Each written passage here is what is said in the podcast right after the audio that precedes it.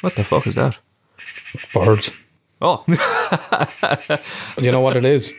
Just before I came out, there's a dead crow in the garden. I think he fucking. I think the crow must have crashed into the window or something like that. I'm sure some people might be saying it's a fucking omen over the over the topic of conversation. Straight talk, mental health, straight talk, mental health, straight talk. mental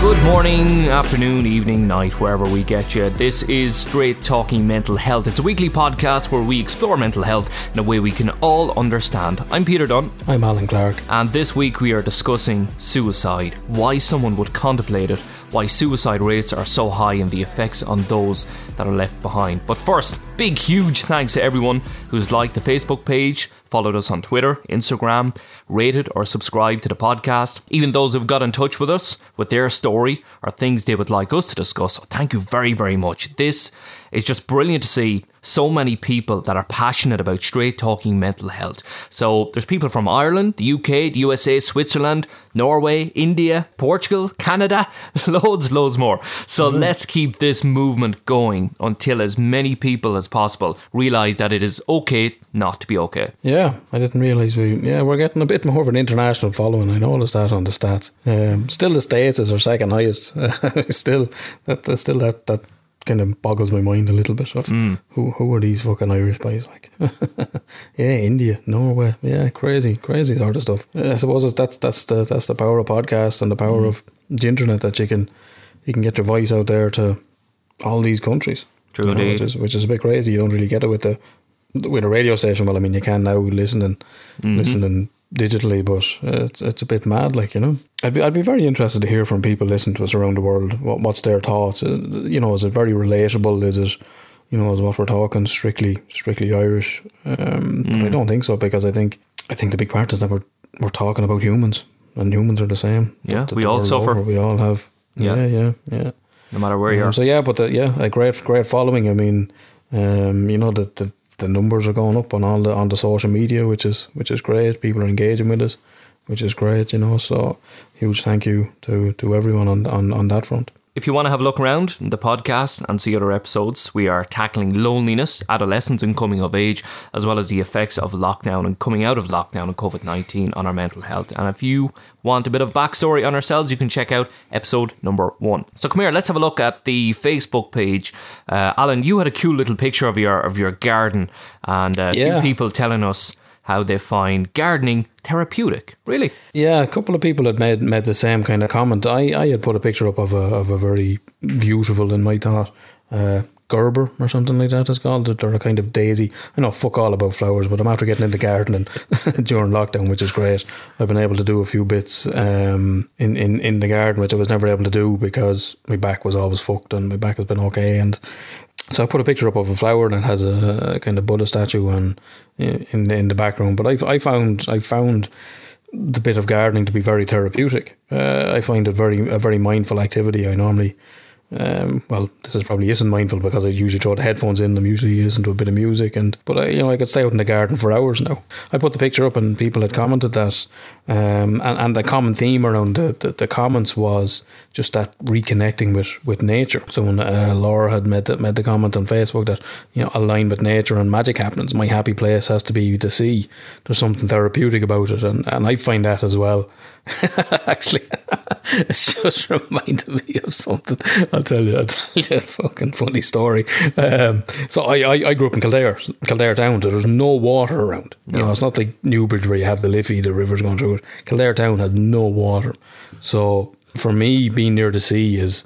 You know, it's a really nice experience, and I find it very humbling. And you know, I just kind of stand in front of the sea and gives you some some big perspective of just how absolutely insignificant you are. Like, and I remember myself, and my brother Nicky were. Uh, I think we were up at Howth. I think I had to collect it. Uh, I was after buying a new PC. I'd gotten someone to collect it. This was years ago. And I was standing there having this kind of moment, and I was saying to Nikki, uh, uh, Jesus, like, you know, it's just, yeah, put things in perspective. You know, you you realise your insignificance. And I had a stone, and I went to throw it, but whatever happened, it didn't throw straight out. It kind of hooked into my finger and went fucking flying left, and I nearly fucking took the head off a couple that were walking come towards us. I was like, oh, this beautiful, serene moment. And then I nearly fucking skulled some dude with a rock. Yeah. So yeah, I do I do like to be beside the sea, as as does Laura. There's a reason you were born in Kildare. Seriously. Yeah, yeah. and I had said that nature walks for me. She does it. That does it for her. It soothes my emotions and thoughts. Um, so yeah, the again that that reconnecting with nature, just kind of taking it back to the basics. I often find it when I'm gardening. I'll kind of start off with something going, oh, there's a weed here. Grand, I'll pull this, throw it in the bin. Oh, there's another weed. Oh, fuck. And before you know it, you're reefing out the whole back garden Yeah, and you're yeah, relaying with uh, membrane and then you're putting out wood chip that you bought. And let's mention Aldi again for four euro a bag. And, Yeah. uh, you know, Aldi, Aldi need to get on this shit. You know, I'm looking for a yeah. fucking voucher, man. yeah, I swear to God, at least. Or if they could even give you the hookup with eggs, or just just a wetsuit or a generator or some shit, you know, some random. chainsaw. Yeah, exactly. Yeah, so one of the other things that we'd put up as well, I I put the post up uh, uh, for anyone that follows us on social media. We'd very often put up quotes from the from the previous episodes, direct quotes. Um, and one of the things we'd mentioned in episode three, the one on normal people, was we let kids watch violence on TV but not nudity, and with the question why. And all of the comments coming back were Catholic Church and the shame around the shame around sex. Uh, Michelle had commented, "Is it not a product of Catholic guilt in, uh, in Ireland, where sex is shameful and not supposed to be for pleasure?" I think we're moving away from that, though. Our generation is definitely better than our parents. I think I, I think I'd agree with that. Would you agree with that? Yeah, I think so. Um, it's definitely a, a topic we're going to have to discuss. You know, the effects yeah. of the Catholic Church on your mental health, or even religion on your mental health in general, Mm, yeah, and the yeah, positive yeah. things as well as the Yeah, negative yeah, things. is. You know what I mean? yeah, yeah. But um, yeah, definitely uh, something we have to uh, discuss. But yeah, you know yourself. You were always told in religion class that uh, you know anything like this is disgusting and it's immoral Mm, and blah blah blah. You know, the, school is gas because science teaches you how to do the shit. and religion teaches you not to do the shit. Yeah, yeah, yeah. That's very good. No wonder kids are had- confused. You know, Yeah, exactly. Yeah, I hear, I here's one for you, and this this fucking still grinds my gears. I had a teenage client before. His parents were quite religious, obviously, which made him quite religious because um, he kind of got indoctrinated, and he came into me worried that he'd go to hell because he masturbates. You know, and and in my head, I'm screaming, "Dude, you're fucking fifteen. Your only job is to go to town on yourself, like."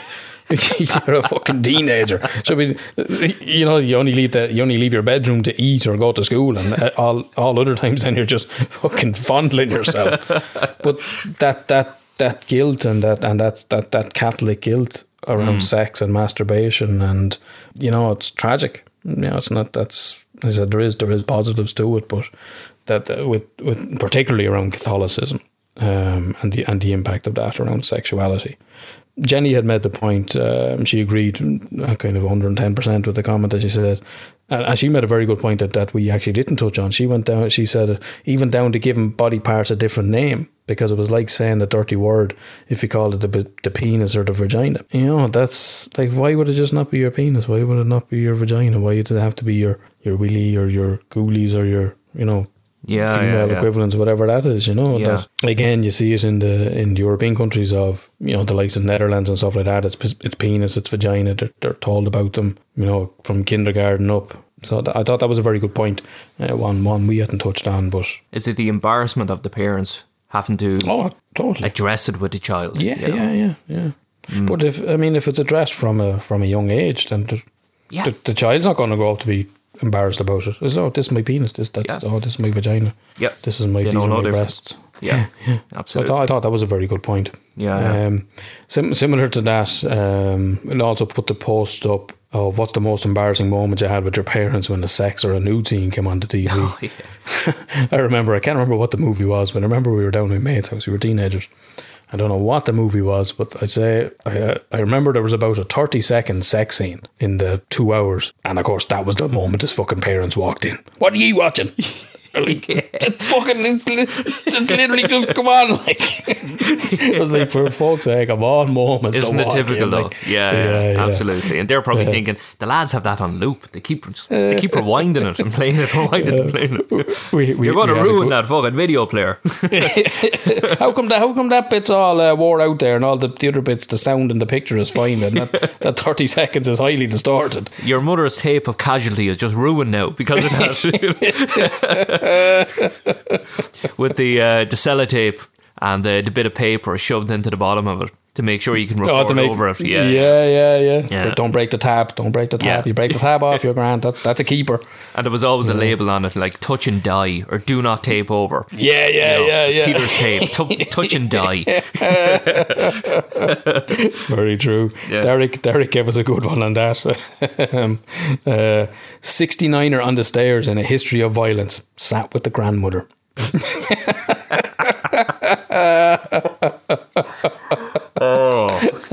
the, on- the only thing worse than that would be the grandmother going, Jesus, she's not doing that right at all. Oh, you couldn't get in at each other like that. or she's sitting there taking notes. oh Jesus, no, there's a good one. Jen, Jenny had the Jenny had the more tradition of we were literally told to close our eyes. Yeah, ma. Now I have no idea what's going on. but that's the common. You close your eyes, you you know. Yeah, yeah, yeah. Yeah, so anyway, if anyone else has any any of those kind of stories, do do let us know. Hmm. Do get in contact. So we Absolutely. can, we can laugh at your pain. Or you, you can laugh but hopefully you can. well. Hopefully you can. Hopefully you can too. After all this time. So you can check us out on Facebook, Twitter, uh, Instagram as well, and uh, yeah, we'll put up a few comments from the the show, and you know any discussions we we need to get going, and uh, good, bad, funny, whatever. You can join us on Facebook, uh, Twitter, and Instagram as well. So today we're going to talk about suicide. Now, suicide was something that we were always going to discuss in the podcast, and you know, even since we launched this, we've had a number of people getting in touch with their story and asking us to discuss it. But this episode, we will talk about suicide in general and we'll touch on some topics that we'll have to cover in more detail later on down the line. So, now, suicide, it's not an easy topic to talk about. But one of the reasons we started this podcast was to talk openly about issues that affect our mental health, and suicide is a topic that is not easy to listen to. So, if you need to stop at any stage during this podcast, please do take a few moments or hours or days or whatever, but by all means, do come back to us because we want to talk about the light at the end of the tunnel as well. So, Alan, let me kick it off by asking a question that I don't know if it can even be answered, but why hmm. would someone commit suicide? Jesus, man. Fucking hell. Throw me under the bus with the first question. Some, you know, some sometimes it's sometimes it's not about ending their life. Sometimes it's just about ending the suffering that they're going through. You know, the ending the life part just happens to be the consequence of it. I remember seeing something before. It was that um, suicide doesn't end the pain; it just passes it on, and that that really resonated uh, with me when I read it the individual is gone, but the but the pain lives on in a different form for their loved ones, for their family, for their friends, stuff like that. So I don't think there's a clear answer to why, but obviously, at its core, is people are suffering. Would be the simplest explanation.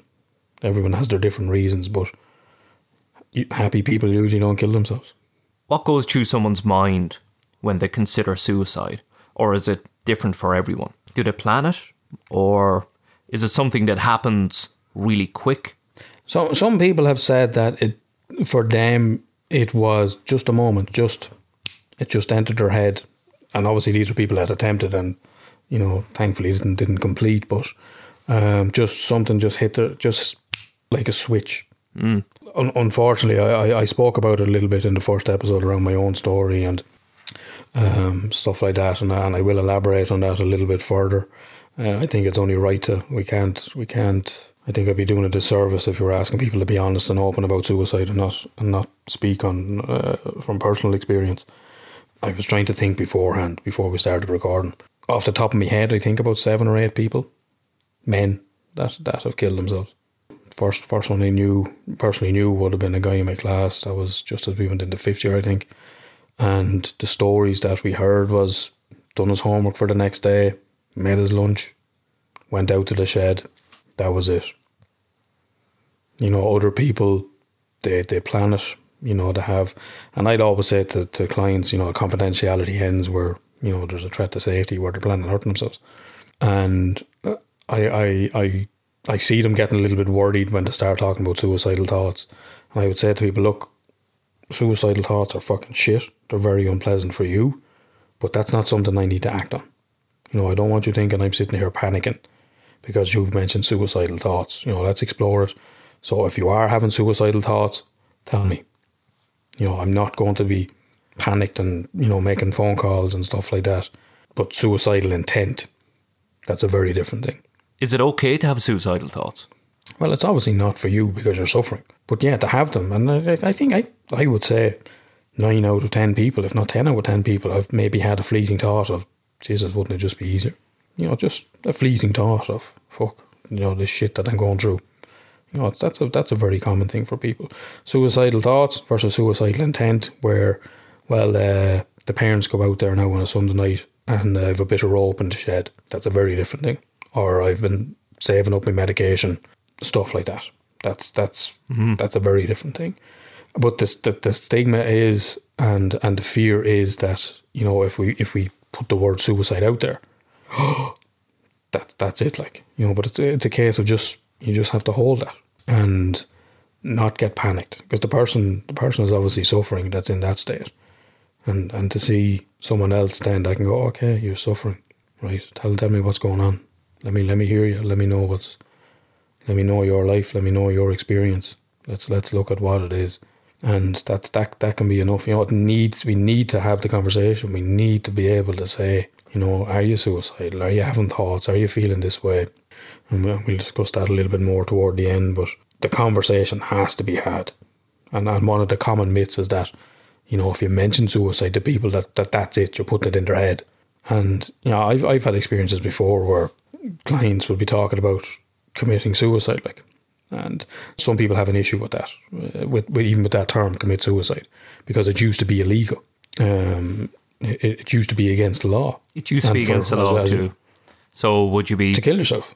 charged for killing yourself? Or- Well, well, I mean, going back to fucking going back to Catholic Ireland, you couldn't be buried in a in a in a Christian graveyard in a Catholic oh, graveyard. right. I didn't know that. Yeah, that that used to be a thing. Yeah, that used to be a thing before. Was that not the thing in the field? Wasn't there something like that? Never Um, seen it. The son, yeah, there was there was something like that where they wouldn't wouldn't bury them. But yeah, that used to be a thing. You couldn't be buried in, in consecrated ground if if you committed suicide. Um, now I use the word commit suicide because commit is to do something. You know, you commit to do something. It's- I, I don't I don't use it in the context of commit a crime. Uh, but some people would say complete suicide, some you know attempt suicide. So I think one of the terms is died by suicide. I've been hearing a, a death by suicide. yeah, death by suicide. Yeah. Yeah. Or, look, we're just we're straight talking. We're just using it in the parlance that most people are most familiar with of commit suicide. exactly. Yeah. So you know, I had a client talking about suicide, and this was something they were absolutely going to do in many years when children were older and stuff like that. Like, and you know, I was having In the conversation years? about looking.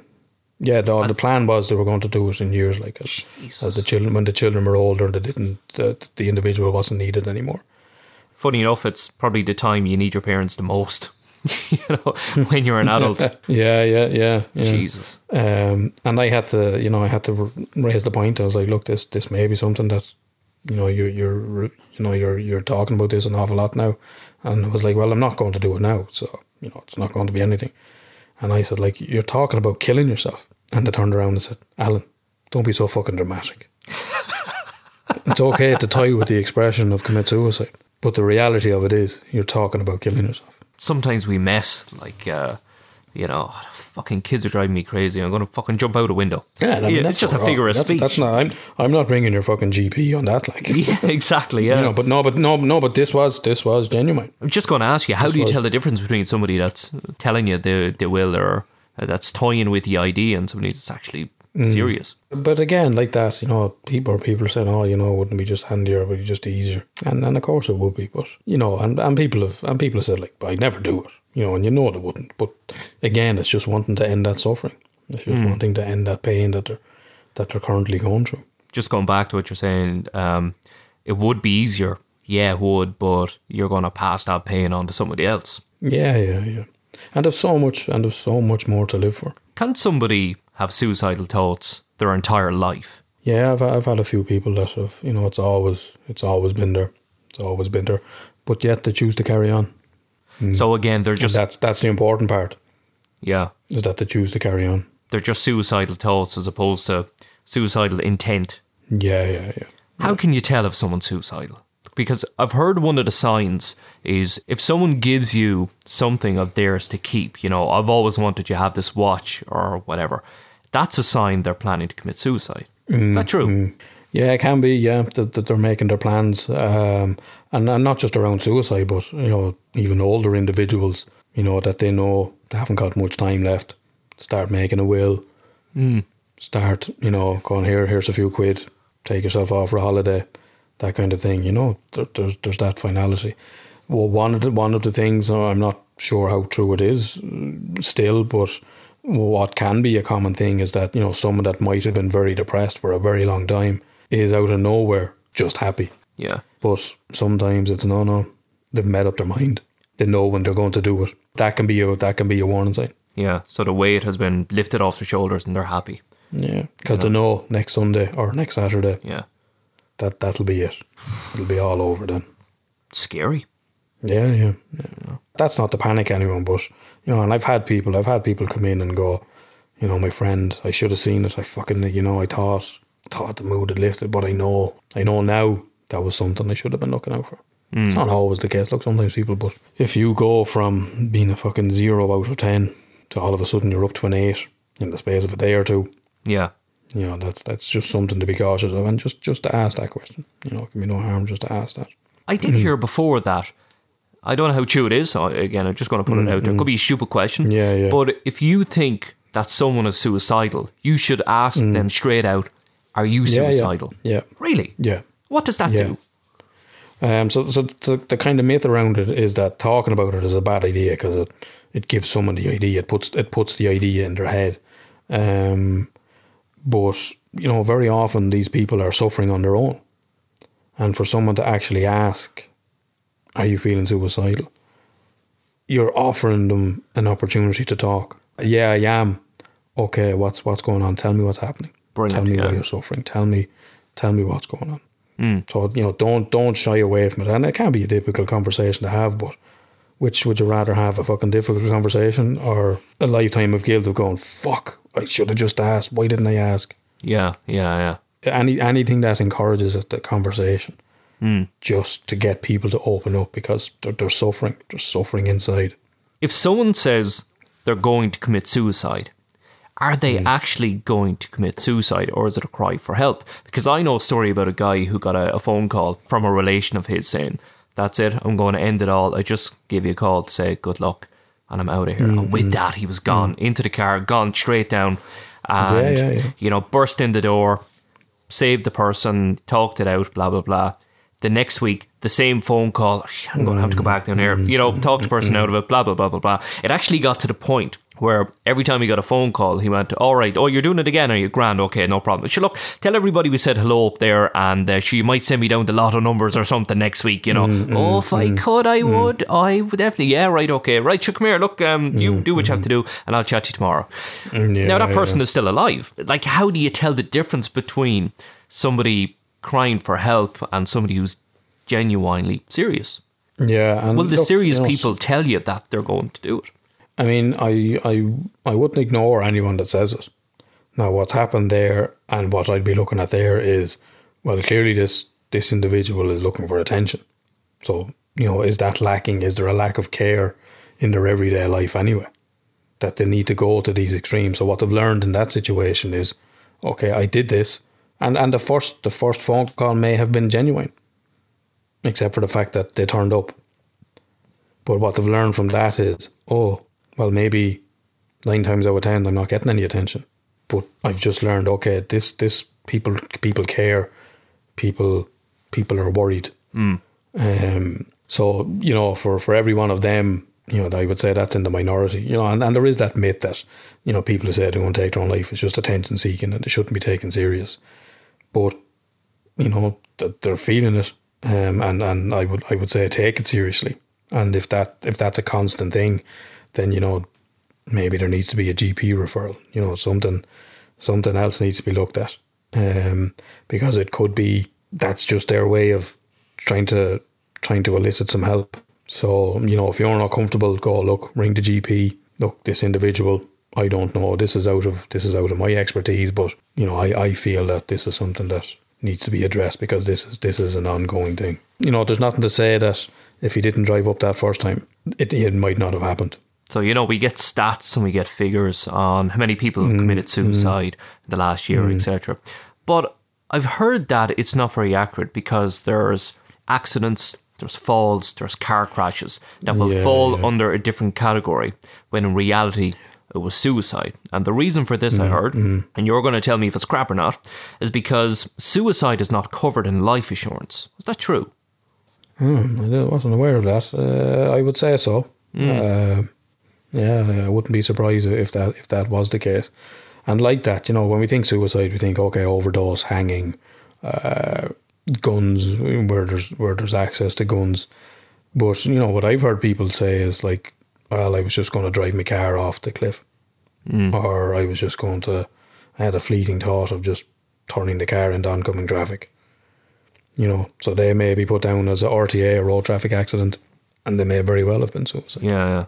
Plus, you know, very often families don't want the stigma of they killed themselves, so they may it may be put down as something of had an accidental overdose. Mm. You know, she was on painkillers, she'd mixed them. She there might be something like that. You know, it's one of the most searched topics in relation to suicide. Is it covered by life assurance? Wow. You know, and for that to happen, it means that a lot of people who have considered suicide or have taken their own lives have Googled this. Yeah, well, you can fucking find anything on Google.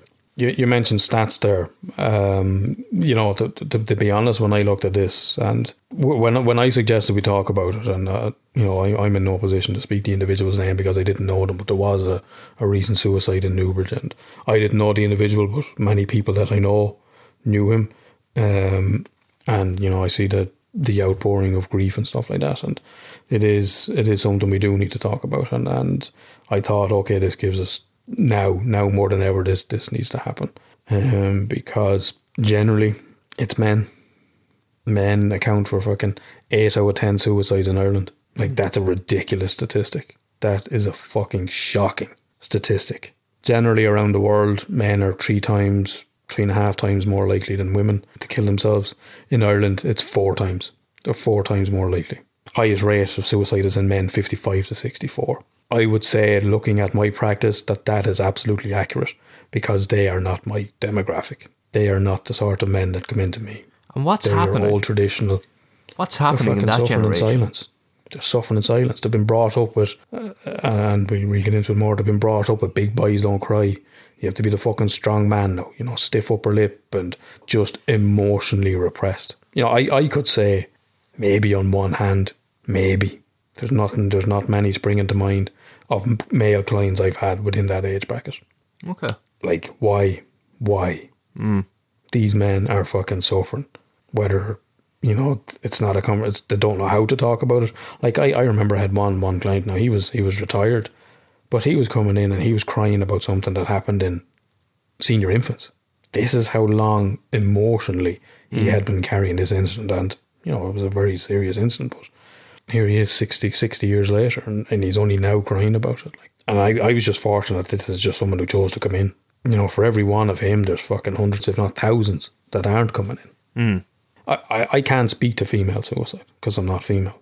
And but I can speak to male suicide as, as a man, as it's something I know from, and I would get a lot of male clients because I'm a man and stuff hmm. like that. They'd feel more comfortable talking to me, and they can speak to it from my own experience. Um, as I said, you know, we're we're trying to break the stigma. We're trying to get people talking about it. And if I wasn't to talk about it, then I'd be a fucking fraud. You know, sixteen, and you know, there's not very many people that know it. Obviously, there's going to be a lot more people that know it now, but I was one footstep away from throwing myself off a bridge in front of a train. Yeah, yeah, yeah. Um, I was deciding should I should I mention this? Should I talk about it? But I was like, if I don't, I'm a fucking fraud. We're straight talking mental health. We're, we're asking people to be honest. We're asking people to share their experience. And if I'm not going to do that, then I'm a fucking fraud. Um, so you know, I, I need to say it because if what if it reaches one person, who going fuck, You know, there's hope. Yeah. you know, I touched on it in, in, in episode one, and you know, various bits around my own story. Parents are breaking up, very unhappy house, a lot of tension. Um, person that I was very close, a friend that was, you know, was my best friend, my kind of go to. Got himself a got himself a girlfriend, great for him, but obviously, I, I was tossed to the side, and um, I remember I was getting over. I was coming from my grandmother's house, just right by some Maryville for everyone in Kildare that knows it. Uh, right at the at the railway bridge.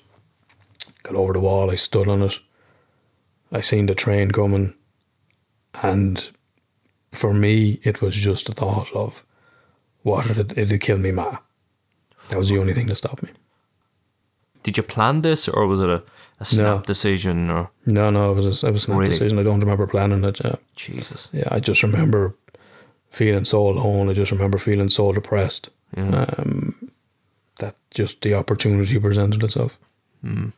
Um, years later, actually, in in a personal capacity, I met someone who was a train driver and who suffered from severe PTSD yeah, yeah, after he experienced that very thing. Someone someone threw himself in front of his train. Um, so, you know, it's important. It's important that I speak honestly on that. yeah, So yeah, it was just that yeah. that split second of this. This would kill me, ma. Do you mind me asking you? Now you don't have to answer if you don't want to, but No, no, go ahead. do your family know you've attempted suicide? No, no. They might do now. If there isn't, it is. No, Shit. very, very few people actually know that. Very few people. Is it something you're weary about them knowing about, or No, look, it was it was a long time ago. That's that's the place I was in at the time.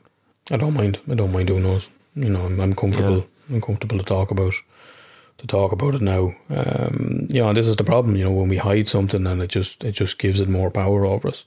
yeah, Um, so you know, if I if I was to go through this whole episode and not not mention that, that that takes effort, like because obviously all in my- my head is suicide, suicide, suicide. You nearly attempted Yeah, yeah. suicide, suicide, suicide, suicide. Remember the time you nearly stepped out in front of the train? Suicide, suicide, suicide. you know, yeah, this is and this is this is what we have to do. We have to end the stigma around it. We have to be able yeah. to get that right, conversation going. right, yeah, yeah, I'd be a fucking fraud. I've said it and I'll keep saying it. Like, you know, and, and it's the same. It's the same with clients that that come in and you know to talk about. So you know, for some some people they they tell nobody that they're going for for therapy. You know, because there's still the stigma around it, and uh, some people become quite open about it. You know, they'll tell family, "Oh yeah, no, I have therapy now today," or "I was down with Alan," and da da da da da. Um, some people discuss it in with, with work people, but the amazing thing that I've heard from from people that have opened up about it that they go to therapy, it always seems to be a positive experience. So for the people that do open up about it, you know, it, it always it always seems to be a positive experience. So on on one hand, someone turns around and goes, "Oh yeah, I used to go to therapy as well, or I still go," and it's like, "Oh Jesus, you! I never would have guessed." Yeah, well, I never would have guessed with you. um, or people turn around and go, "You go, but sure, you're not mad." Like you don't this, and just to break that stigma of, "Well, you're normal and you go." yeah. Know, that, That's that, why this you're is the- normal this is because you go. yeah, but this is this is the the kind of attitude that you have to be fucking mad yeah, to go for therapy. Um, and when we normalize that, and it's the same, like you know, when I when I admitted on the when I admitted on the on the first episode that you know I still go to therapy every two weeks. Had therapy yesterday, and there's still you know there's still stuff coming up, still stuff that um that that are issues for myself. You know, in all of that, in all the years of therapy I've had, that stuff can still come up. Um, and you know, I, I often say to clients that you know that I would mention some. As I said, some clients know stuff about me, some clients know nothing, um, because they don't need to. Other people they need they need to have that connection. You know, to admit to people that oh yeah, well I'd still go. You know, I, I wouldn't I wouldn't uh, sell a product I don't use. yeah. True. Yeah, You know, I have to normalize it as well. Yeah. Now, whether they think, oh Jesus, trust me to get a fucking therapist, that's that has to go to therapy. But I would I would say, you know, I'd be fucking wary of a therapist that's that doesn't want to go that to therapy. Yeah, yeah, yeah. And, and I've seen that in my studies. I've seen people reluctant to go to therapy. Oh, sure, I, I, you know, I've had on my therapy. you think fucking shit doesn't come up in life? Maybe you can deal with it. Maybe you can, but your resistance to it is there's something there. yeah, true indeed. As I said, I've known so many people that have that have killed themselves. That Um, and I, and I hold my hand up and I, and I, I, I, I won't lie about it. I thought you selfish bastards. Hmm. I thought you selfish bastards. They left their family behind. You know, as much suffering as I was going through, it was fucking nothing compared to, to their families, to their friends, to their girlfriends, their wives, partners, whatever it may have been. Until in my practice, and I started to see people who attempted suicide. And for some of those people, they 100% thought that their families would be literally better off without them. For them, it was actually nearly an act of selflessness. That the, the husband or the wife would, would find someone better. Their kids would have a better parent. There wouldn't be a So burden was anymore actually- or whatever, was it? Yeah, yeah, yeah. Jesus. Oh, and that's that's the thing. Like you know, I'm such a burden. You know, sure. That's that's the thing. You know, so I'm not saying that it's never a selfish act, mm. but from people I spoke to, it was actually very selfless. They genuinely, 100 percent, categorically believed that those people would be better off without them. you mentioned um, train drivers there. Um, uh, I think it's probably something that we'll talk about in more detail in another episode. You know, professions that encounter suicide a lot. but um, one thing that'll always stay with me, and uh, I was really shocked and saddened to hear this. But if you're a train driver, as you mentioned, you know there's a good chance mm, you'll mm-hmm. witness at least one suicide during your time. Mm. But for the majority of people who step out in front of trains, the last thing they do is suck their thumb. To me, it's as if they're reverting back to a childlike form. Mm-hmm. Yeah, mm-hmm. uh, before they uh, before they end it all, and that to me, dude, that's that's hard hitting stuff. Yeah, yeah it's that it's that final effort to comfort themselves. Mm. You know the the thing, uh, the difference in the, again the genders of um, uh, around suicide. Women are more likely to attempt suicide, but uh, for anyone that's that's seen the musical Hamilton, the uh, Lafayette and Hamilton get together and they've they've won the war and stuff like that, and they talk about immigrants. We get the job done. Men get the job done when it comes to suicide. And the main reason for that is it tends to be more violent. So if they're doing it, it's in front of a train, it's a shotgun to the head, it's a rope. Mm. Women, women generally it tends to be cleaner. Okay, It'll be an overdose. It might be a slit wrist in the bath. But men, the way they do it tends to be more violent. Mm. That it's going to happen. You know, pe- many people have attempted suicide and had their stomach pumped. Someone just came in and happened to catch them. Yeah. You don't pump someone's stomach after they fucking blow their brains out. just to repeat what we said earlier, by the way, now suicide is, is a pretty difficult topic to listen to. So if you need to Yeah. take a break, by all means do. You know, have a breather, but uh, you know, please do come back to us because we want to talk about the light at the end of the tunnel later on. Now you're talking about violent death in relation to uh, to suicide. Um, it might be hard for some people to hear this, but I also heard that people who hang themselves often have scratch marks on their neck because they instantly regret what they've done and they try and get their fingers in between their, their neck and the rope in an effort to undo what they've done. Have you heard that? I don't know if it's necessarily regret. What I would say, and this is the this is the amazing thing, uh, and it's actually something I meant to look up. Um, we have this brain. Every cell in your body exists to keep you alive. So what what I when I give workshops, I say to people like, "Okay, I want you to suffocate yourself. I want you to hold your breath until you die." And of course, no one can, because the very primitive part of your brain fights for survival. Yeah. But when we when we choose suicide, there's that part that's going against every cell in your body. Yeah. You know, I actually I actually meant to look up was like, well, is do animals commit suicide? Do animals kill themselves, Never thought of that. or is is it is it you? Is it the species thing? Like this this this brain that we have, which is so fucking magnificent, that we can choose to decide to to go that route for ourselves. So whether it's immediate regret or if it's um, just that very primitive part of the brain that fights for oxygen, that you know just clings to survive. This could be a silly question, but we're straight talking mental health, so I'm going to put it out there. yeah. If you're religious, are you more likely to commit suicide? You know, if you think that afterwards you'll be reunited with loved ones and you live in a paradise with Mm-hmm, no pain, are you more likely to take your own life? I couldn't speak to that man because I'm an atheist, so I, I wouldn't I wouldn't be in a position. But yes, I mean obviously that's that's the comfort of of religion and and you know as we traditionally a Christian Catholic country, you know, heaven awaits. You know, this yeah, this is your suffering on on the planet and eternal life and happiness awaits. Mm. If you've been if you're fucking struggling and you're you know every day is near death for you, why would you not choose that? Mm. I mean, I mean, you go to you know we talk about suicide. Let, let's let's have that conversation. Let's let's look at you know uh, Islam and suicide bombers. Mm. You know they're told seventy two virgins await you in you know in in heaven.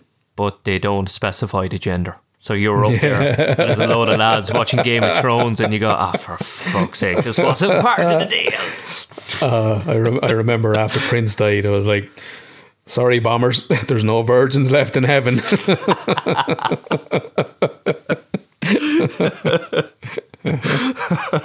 Prince had to be one sexy motherfucker. Like they get so many women wearing high heels and fucking and makeup. Like what a dude! Like He must have just went around going, oh, "What can I do to try and repel women for the crack, just to see how many women I can get, just so I can prove I can get a- more than you, motherfucker." he he was a sexy motherfucker. Um, I've been lucky enough, I suppose uh, it's a bizarre word to use, but I'm, I've been lucky enough to only know a few people who have committed suicide. And uh, I know this sounds absolutely ridiculous, okay, but I played football with a guy who committed suicide back in 2008. Now, this guy was a big, big Man United fan, and I know you don't really know about football, but uh, actually, uh, you were you were in Old Trafford then around that time. I got you. I got you a couple of tickets. Yeah, That's right. Yeah, yeah, yeah. yeah. Brought, brought But anyway. Cameron over for his birthday. Yeah. That was the Macheda goal. For anybody listening, that was like, what a turning point. You don't remember that, Was no? it? I, I remember Nicky nearly fucking threw Cameron off the fucking tier when he scored, and the poor fucking child's face drained of life, and he went white as his drunk fucking uncle leapt around the place and fucking grabbed him. Ah! The poor child. I think he's, we talk about fucking trauma. it's like a, that that moment for any any Man United fan, especially that was that was a young lad who was 17 years of age, brought through the academy, thrown out there as a last minute chance to win us the game against Aston Villa, and he scored the winner 3 2. And I'll never forget the goal. And you'll still hear the commentator, Macheda, Martin Tyler.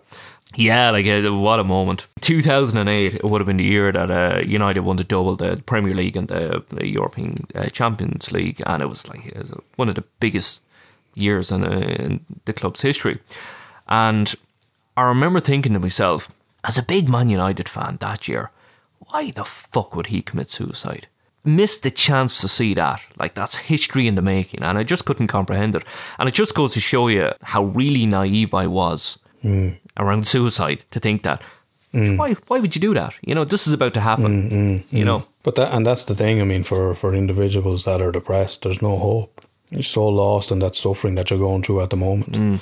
Which is why for, for clients that I'm I'm seeing for depression, when they start talking about the future or something's coming up, I was like, great, we've got hope. yeah. You know, for individuals that are in that place, there is no hope. You know, there is no light at the end of the tunnel, or if it is, it's a train. Let's talk about what suicide does to the people around us. We kind of scratched the surface there uh, earlier on, but you know those who are left behind, cleaning up the mess. You know, we spoke about is it is it a selfish act, and I always thought it was a selfish thing, but in fairness, you As clarified it. Yeah, yeah. you can still believe it. Yeah, I'm not. I'm not saying what I, I'm not saying. No, you convinced me. In fairness, no. You know, there's a part of the family and friends who are left behind. There's a part of them die as well, and what does that do to their mental health? If victims of suicide knew the impact of their actions on their loved ones, Mm, would they still go ahead with it? Obviously, you know that was something that stopped you from stepping out in front of a train. Was in thinking of your man. Yeah, there, there was uh, there was a campaign in in Australia, I think, specifically around that of the survivors, the surviving family or friends or loved ones of people that have have taken their life, speaking of what they go through Right. to this day. You know, particularly for parents of you know losing a child through any means. You know, how the fuck do you recover after that? Like, Mm. yes, yeah, life goes on, but Yeah. you know, you, you don't get over it. You just you learn to live with it. If I was to tell you now that there's someone listening to this podcast who's having suicidal thoughts, what would you say to them? Don't. Just please don't. Just talk to someone, anyone. Just pick up the phone, call the Samaritans. If if there's no one there that you feel you can talk to, I promise you, you're not a burden. I promise you, those people are not going to be better off with, with, with you gone. Um, and I promise you, life life changes. You know, and, and the, the the the problem with suicide is that you know very often it's a it's a permanent solution to a temporary problem. Is it preventable? You know, or if somebody has made up their mind, is that it? Is there no convincing them otherwise? Yeah, and that's that's that's a kind of myth around it as well. That um, that that's it. That they've made up their mind. But from one person to just reach out, that can be the thing that changes everything.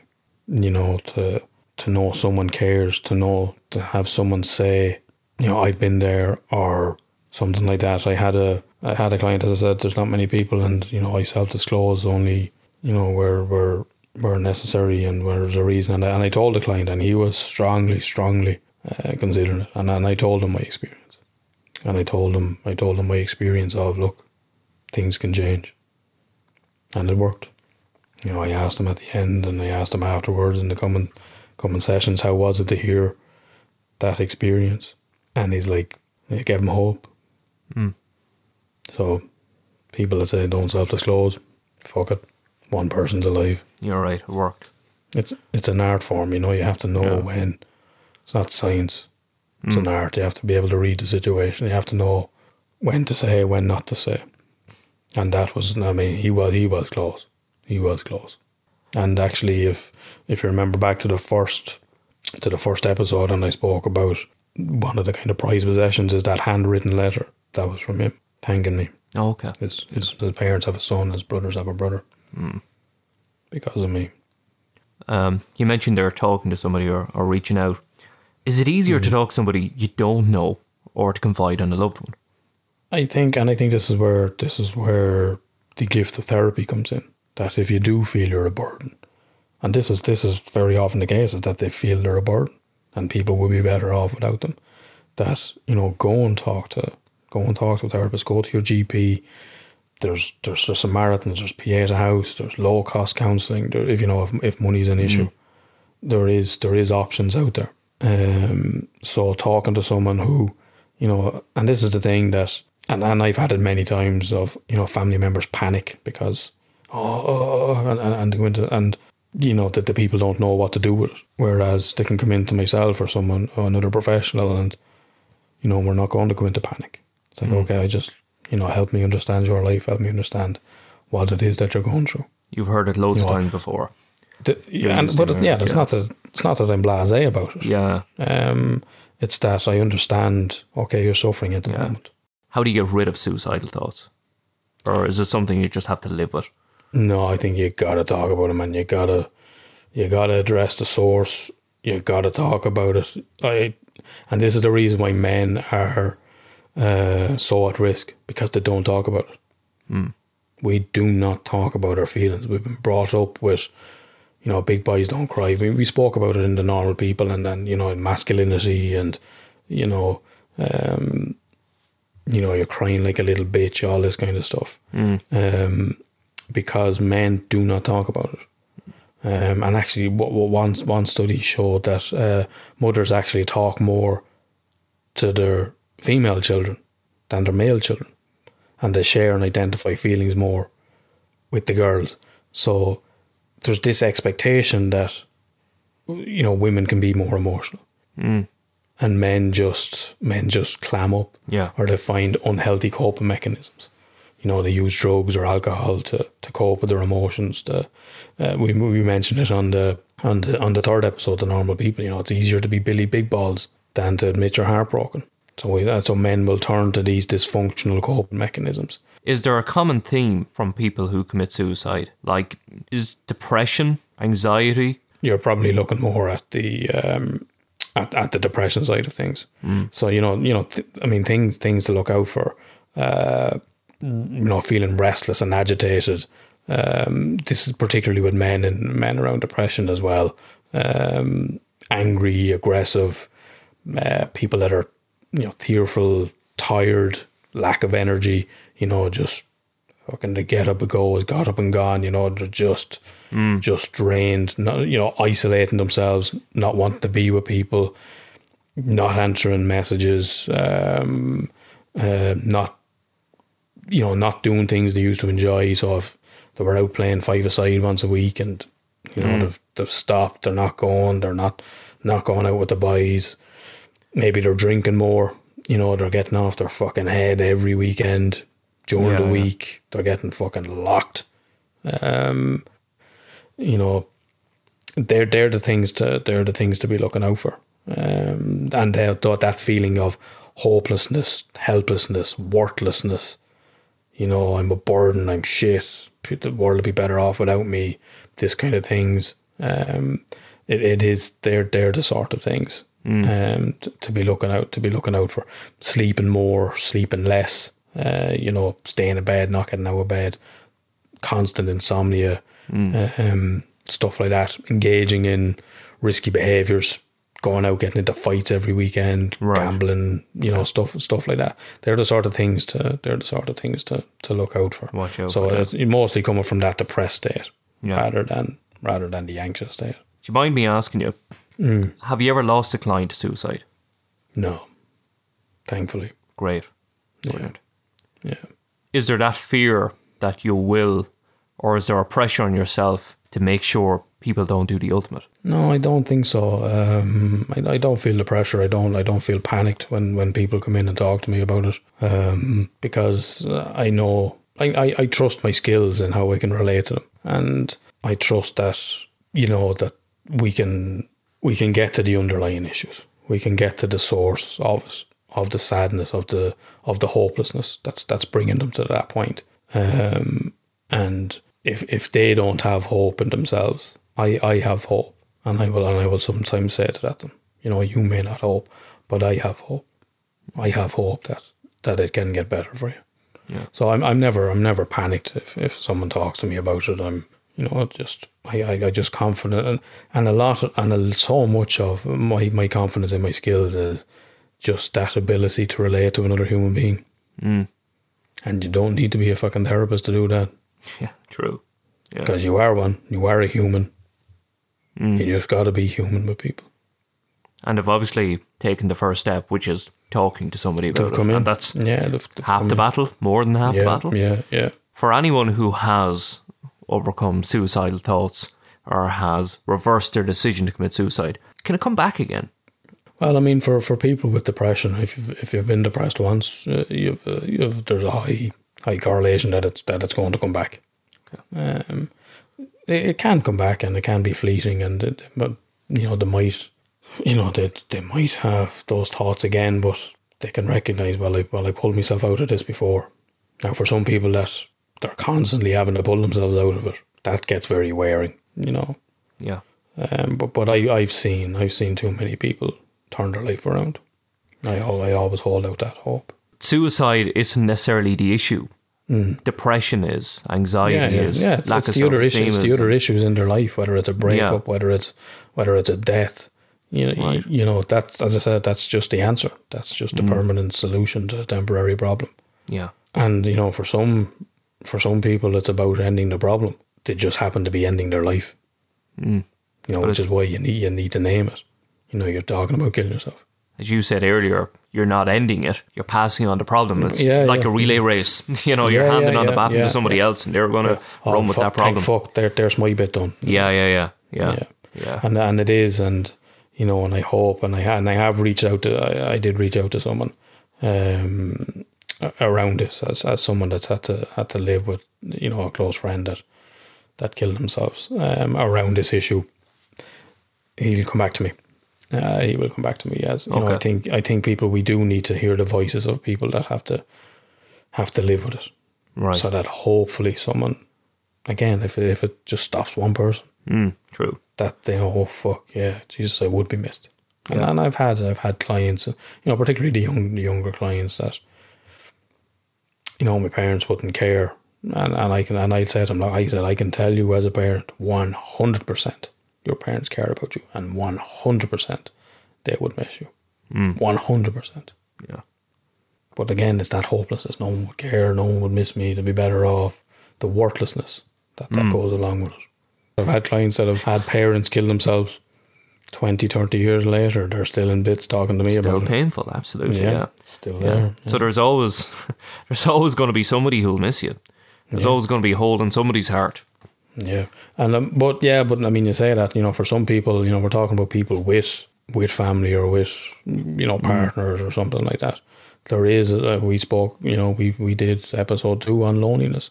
There is people who may feel they literally have no one, and and you know that that can be the driving uh, the driving force behind the suicide. Yeah. It's that lack of relationship, that lack of connectedness. I feel so disconnected from the world, from other people, that this is a better option for me. And again, to have one person connect with them, to have one person care, to have one person just relate, that can be enough. Yeah. I presume there's no coping mechanisms with suicidal thoughts. Or is it a matter of you have to get to the root of the problem? The problem that's causing you to have suicidal thoughts. I mean, suicidal thoughts isn't an issue on its own, I presume. Yeah, There's yeah. something no, no, that's I mean, there's something. Yeah, Yeah. Now it's not to say you have to go into long term therapy. You know, to you know, because in an immediate situation like that, you know, some of it is hmm. just that, just that holding space. You know, and and even if at the start it's just being able to do that, and there's clients I've had that have been in bad shape, and I've, you know, I've seen them twice a week. Um, you know, for the first couple of weeks, to just hold that space for them, hold that discomfort. And you know, in doing that, you'll see the the, the stress, the the hopelessness just lift ever so slightly, even if it's a fucking fraction of a percent. You know, to just hold, to just witness, to witness that pain, to witness their suffering. Again, it's just another human being. the clients you've dealt with who have considered suicide and have obviously opted not to commit suicide, mm, mm-hmm. how good do they feel about that decision? Well, obviously there can be a lot of shame around it. I mean, I've had I've had people, I've had loads of people that consider suicide, and I've had people that have attempted. You know, just something interfered, something happened, but I see them. I see them in a better place. Mm. I see them in new relationships. I see them having children. I see them, you know, finding love somewhere else. I see them getting a new job. You know, I, I see change. That mm. if that person didn't find you, if that person didn't interrupt, that would have been taken from them. Again, you know, it's it's it's it's not necessarily about wanting to die. It's just not wanting to live that life that they currently have. Yeah. It's an easy solution, I suppose. Well, yeah, well, I mean, it is and it isn't. It's a, For it's want of a- yeah, yeah, yeah, yeah, yeah, yeah. You mentioned something there that was interesting. I never thought of it before because I, I always imagine that if somebody reversed their decision to commit suicide, that they would be, you know, walking into the light and everything would look mm-hmm. much mm-hmm. better and the world would be a mm-hmm. better place and mm. shame mm. attached with that decision. Yeah, like I've never, I've never even considered that. Like that's a whole new mental health issue of trying to deal with yourself about it. here's life. another one. Here's another one to consider. Further reinforcing the fucking worthlessness because I couldn't even kill myself properly. You've got shame, but you've also that I couldn't even fucking kill myself.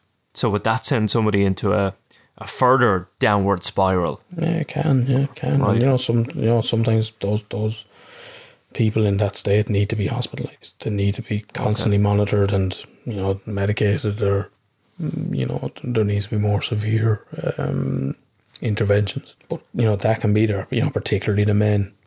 You know, I'm fucking Yeah. useless. Like you know, I can't do anything. It's and the thing that I did try to do, I couldn't even fucking do that. So basically, uh, to quote you, you're kicking yourself in the bollocks when you're down. Yeah, yeah. Ah, you're not. You're fucking holding your mouth. You're choking. You're. You're not just kicking the bollocks out yourself. Like you're, Yeah. you're fucking waterboarding yourself. I, I know. I, I'm mostly talking about the the men, and because they're. I just fucking hope. I just hope we can reach someone. Just someone that goes, oh, just two boys. Let's have a listen to what they're going on. Um, because look, I can I can speak in a generic sense to suicide, and I've had female clients, but it's the fucking men that are most at risk. You know, if this if this podcast could be, you know, what what's your target audience for people that wouldn't talk about mental health? You know, the people that are suffering that might listen to this and go, ah, the two boys are a bit of fucking crack there, or you know, oh, they're talking about normal people, or they're talking about this kind of thing. But to just hear this and you're fucking not alone. Eight, eight out of ten. I can't emphasize that. Eight out of ten suicides is men. Like how fucked up is society that this is the position that we're in? And I'm telling you now. Here's here's my fucking inspirational quote. You should fucking throat punch anyone that uses the term man up. Oh man, it fucking it grinds my gears. Mm. You kick someone in their balls, you kick someone in their fucking lady balls that uses the term man up. Are you a man or a mouse? Yeah, yeah, yeah. Yeah. yeah. Yeah, be a man. But thi- this is the problem. This is why eight out of ten suicides for men in Ireland is because all of this. You have to be strong. You can't be seen to Yeah. be cry. I, I had a client before, uh, and uh, we were talking about you know some very difficult stuff, and he says, uh, "If you weren't here now, I'd be able to cry." Because he was brought up to not cry in front of anyone. Yeah, he was brought up with big boys don't cry. And you know, that's you have to be strong. You're you're weak if you're a man that cries, and you know Yeah. when you allow cry, if fucking Ireland win the World Cup or a funeral, we let you away with that. Like we'll accept that.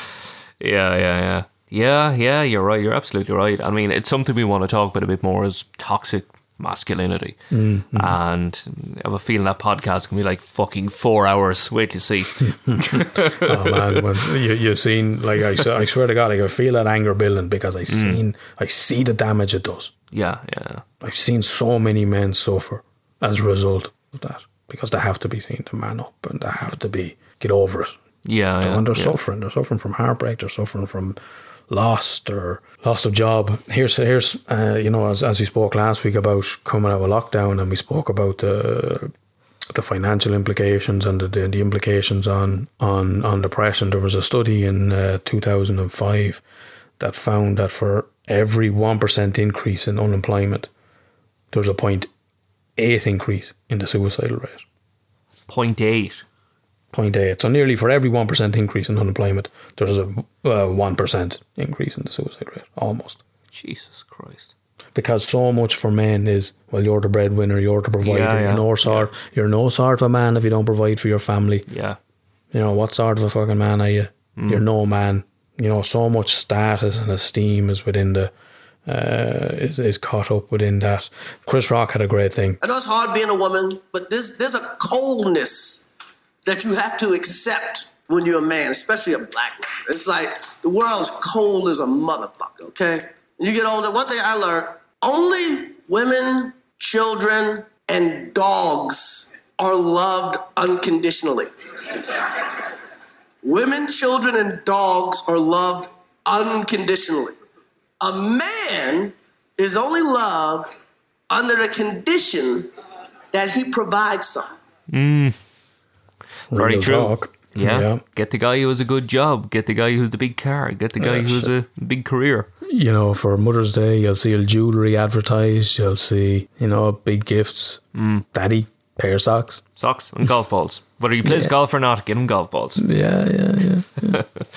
Yeah. And you know, obviously, I'm not, I'm not comparing um, the, the role of the mother and father, but it is that that undervalued piece. Mm. And this is men, and this is why they feel worthless. This is why, like that, they are loved on condition that you provide something. Generally speaking, you know, I know people are going, "Yeah, my fucking husband great, my my father's great," da, da, da, da. but generally speaking, it's on the condition that you provide something. Yeah. So what do we need to do to break the stigma around suicide? We need to just talk. Yeah, just to have, just to start to have the conversation for a starter. Anyway, um, you know, you need to watch out for those signs. You know, to, that that we spoke about the irritability, the social withdrawal, loss of interest, pleasure, uh, risky behaviour. You mm. know, over overuse of substances, and offer support. You know, if if you notice those signs, ask what can you do to help, or just or just say, look, man, look, I don't know, but you know what I've noticed, you just don't seem yourself lately. You again, you know, I know, I know we're talking about men in this, but you know, this applies to both. Only mm. women are generally better at having the conversation. True. Um, yeah. uh, and don't don't ignore the signs. Like, uh, have the conversation. Go, look, man, you haven't been coming out. You fucking, or you're going out. You're getting fucking locked every weekend. You're out. You're off your fucking head every weekend. You are, is everything all right? You know, what, what's changed in your life? Um, We need to make societal changes. I mean, I've I've been involved a couple of times that, that, that usually bring me in to, to give thought. There's a great program called. It came out of uh, came out of the recession there. Um, Heads up. It used to be called Mojo, and it, it was um, it was a program for men that were out of work um, and like that. So it was a it was a group of men, you know, from all different walks of life. Some might have been drug users, some might have had big jobs, fucking lost it all during the crash, um, and from all walks of life. But it was just that the men's shed that all came out of the Yeah, brilliant. uh, the recession and stuff like that. We have to get talking. We have to break the stigma. That's what we. Mm. That's what we want to do with this podcast. We want to break the stigma. We want to get it out there. And uh, you know, I was, I was shocked at the amount of people that got in touch uh, with us. The main subject was suicide. Mm, You know, be it themselves or their loved ones, and uh, you know, it is something we will have to touch on uh, a little bit more in uh, more specific detail, maybe um, when I talk to people and you know find out how they got through it, how they're coping with with suicidal thoughts. Yeah, yeah I'd, I'd uh, love to. I'd love to hear from you know. I'd love to willingly hear from someone that you know was at that point. point, and- and Absolutely. where they're at in their life now. Yeah. hopefully give some hope. Absolutely. You know, if we can start a bit of a chain reaction, then, Mm. as you say, I know it sounds cliche, but if we can just help one person, and it does Yeah. sound cliche, but Yeah, it's it does. true. Can you imagine? But imagine, imagine we reach one person and one person is alive because of that. Absolutely. Yeah. Like that's massive. yeah. You know, there could be, as you say, new relationships, kids born out of these relationships. Mm. Yeah, yeah, You know, parents who still have kids, people who still have brothers and sisters, people who still have good friends, you know, Mm. uh, kids who still have parents. I've seen it. I've seen it. So, you know, let's let's talk. And what what better people to talk about it than people that have been there? Absolutely. Yeah. Absolutely. I just want to give a, a brief message to everybody out there. If you have been affected by any of this, then you can contact uh, the likes of Pieta.